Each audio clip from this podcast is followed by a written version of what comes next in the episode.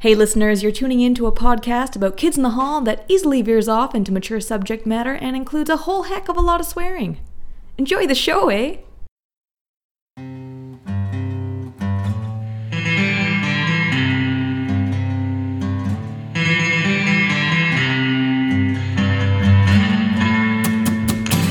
Welcome, everyone, to Kith and Tell, the podcast that answers the questions. What happened to Tony? Where is he right now? Oh fuck! Who is he with? what is he thinking? Is he thinking of me? Will he ever return one day? Uh, but in actual fact, we'll be reviewing every episode of the great Canadian classic TV show Kids in the Hall and covering the topics important in each one. I am Hans Seidemann from Prince Rupert, BC, and I'll be hosting today's episode where we cover Season 1, Episode 7, which originally aired on December 12th, 1989. I am joined today by Trevor Record and Stuart Derek Kotick, both in Vancouver, BC. Hi, guys. Hey, Hi. hi. And uh, joining us from jolly old London, England, we have Kalina McCortoff. Hello. God, I'm so sick. I'm so sick. Kalina. I am absolutely keeping that. That is. You Uh, sound like a zombie, Kalina. I know. for those listening at home, Kalina is a step away from death, and the doctor is taking interminably long to get to her for some reason. You took the scenic Um, route. Scenic route. The fucking Scenic route. All right. Well, let's uh, now that we got the whole gang here, let's uh, and we've got introductions out of the way. Let's go through this episode's sketches, shall we? Uh, in this episode, we have basically just the Hotel La Rue. Uh, we have the introduction. We have the introduction to Hotel La Rue, where businessmen tip too well and where French people hold parties and pine for old flames. Then we have the odds, which uh, involves a skydiving outing that defies all the odds, unlike your marriage. Uh, a return then to Hotel La Rue, in which Dave shows us how dangerous he can be. Uh, then we have uh, first poem, an introduction to Bruce as an angry teen writing bad poetry for the first time. We then have Fletcher Christian, a monologue from the much less famous shoe store managing Fletcher. Then we have a final, thank God, return to Hotel La Rue. And finally, a surprise party where a group of incompetent businessmen and a very patient party planner try to say happy birthday. Um, so, because this whole sketch is dominated by repetitions and callbacks to the Hotel La Rue, uh, I thought I'd started us off with a bit of a segment saying, Does repetition make the heart grow fonder?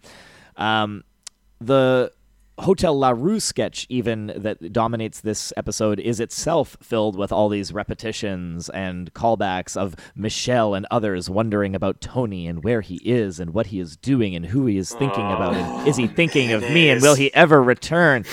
Uh, no, this is not mayonnaise. This is not that good mayonnaise stew. this But is we have talked about- Whip.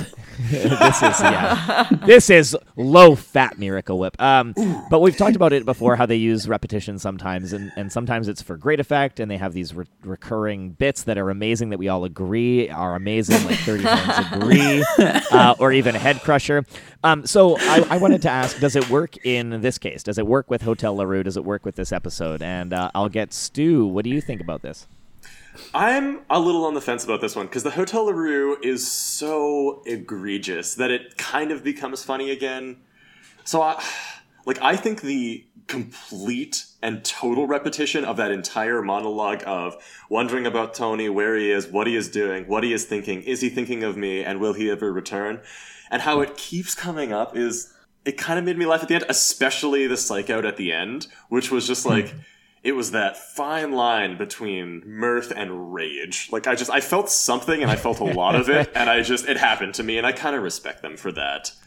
Um, weirdly, I think the Bruce McCulloch bit was the worst part of the Hotel Rue. I don't think it's terribly funny, and it, it keeps coming back the tip thing, and it's just okay. Yeah, that had no point at all as far as I was concerned. I don't know about the rest of you. Okay, wait. but- Uh, I, I didn't actually get to see this in full because my internet was being shoddy. So can you guys explain what happened here? Uh, at the end of the surprise party skit, there's just a callback to Hotel La Rue where the party planning woman starts talking about Tony, where he is, what he's thinking. Is he yes, thinking of me? And will he ever return? Oh, it's snuck into our commentary. this whole episode was setting up for a callback gag in the last lines of the last sketch, and it is so much work for so little payoff, in my opinion. But not to prejudge this segment, but Kalina and Trevor, where do you stand on this? I mean, the only bit I really fell for was when Lady French Mark asks for Scott to repeat himself because she got confused about what he said. So she has to start the whole thing over again.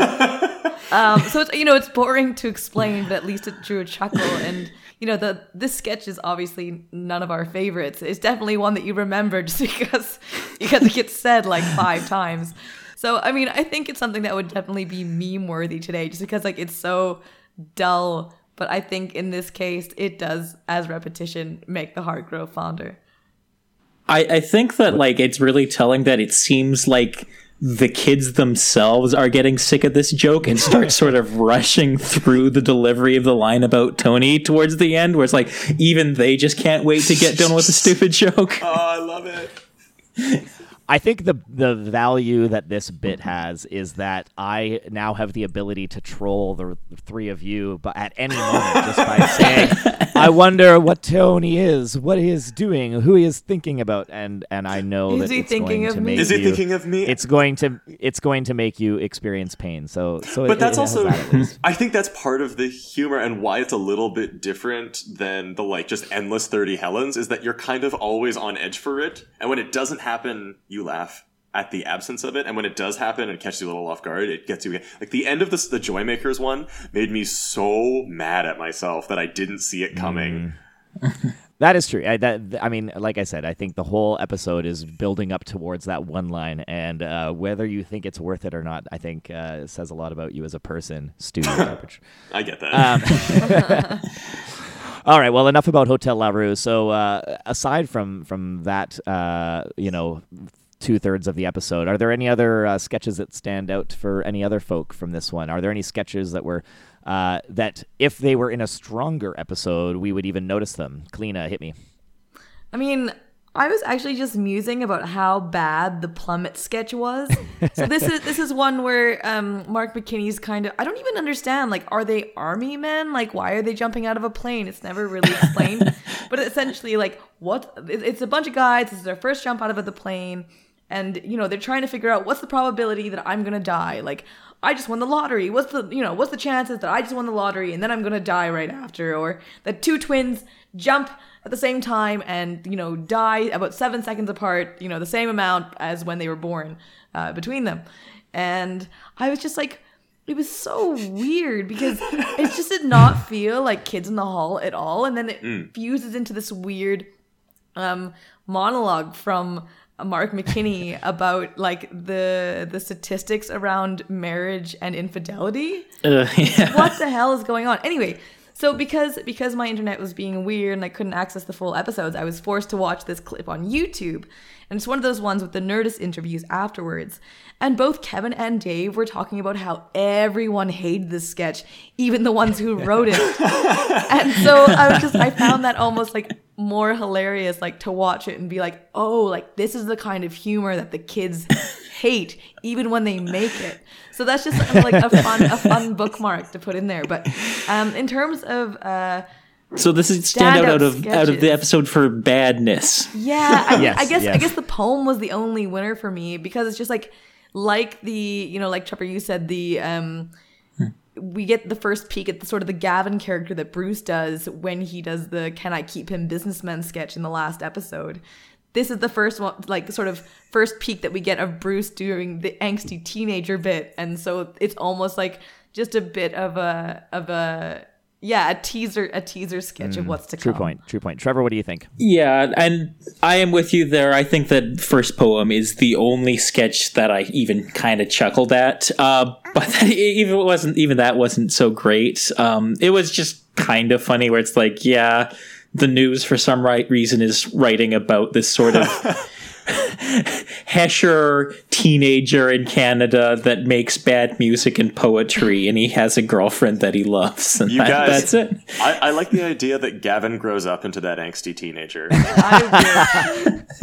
Oh, that that would be like delightful. that. And I actually I wanted to touch the thing you're saying about like the newspaper decides to write about them or how strange it is that it ties into like a weird PSA about marriage. That felt very kids in the hall to me. This like just hmm. that this idea that the skits are framed in these ridiculous things, like this ridiculous narrative either about like you know, that we would just have a newspaper give us exposition about what's going on, or that it would just randomly turn into a public service announcement. I thought was very surreal in Kids in the Holly, even if it didn't really necessarily work, you know? Yeah, I guess hmm, so. Fair enough. Having said that, this was a shit week. I'm sorry. Yes, it was.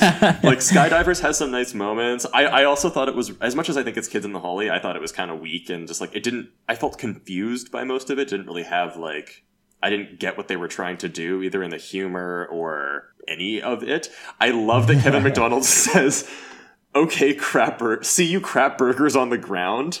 That made me laugh pretty hard. Um, I actually think that of all the skits, the Fletcher Christian one is the funniest. Like it's just the most Yeah. consistently funny, and it kind of works for Dave Foley. I, I, I have to agree with you there, uh, Stu. I, I don't. I mean, I think we all agree this wasn't a particularly strong episode, but I do have to give a, a tip of the hat to Dave uh, for making the most of that Fletcher Christian bit. I think um, his delivery is really the only thing that really makes that sketch work. Um, and I don't think it would hold up in a stronger episode necessarily, but uh, for this one, it was like the the the best of the worst. Um, it was, uh, you know, it, it got it got a couple chuckles out of me at least. So. Um, and speaking of which, uh, uh, let's uh, let's talk a little bit about uh, who our, our best or worst kid was from this episode. So even even a bad episode can have a best kid, um, and it definitely has a worst kid. So uh, who are they this time? Trevor, let's start with you. I mean, it's hard to pick anyone as being good because no, nothing was that good. I, uh, Bruce wins best because it's the only skit that made me even chuckle a little bit. Um, so that's who gets it for me. His first poem thing was the only thing that made me laugh. I'm gonna I'm gonna take a really weird position on this one. I think Dave Foley by far is the best kid in this episode, and let me justify my answer here. the The Fletcher Christensen bit is probably the funniest skit for me all the way through. He gets these laughs. His delivery of um, I, on the other hand, am barely tolerated by my coworkers and underlings with this like really big smile. Like it's just so awkward and funny. Um, his Quebecois dirtbag is the best.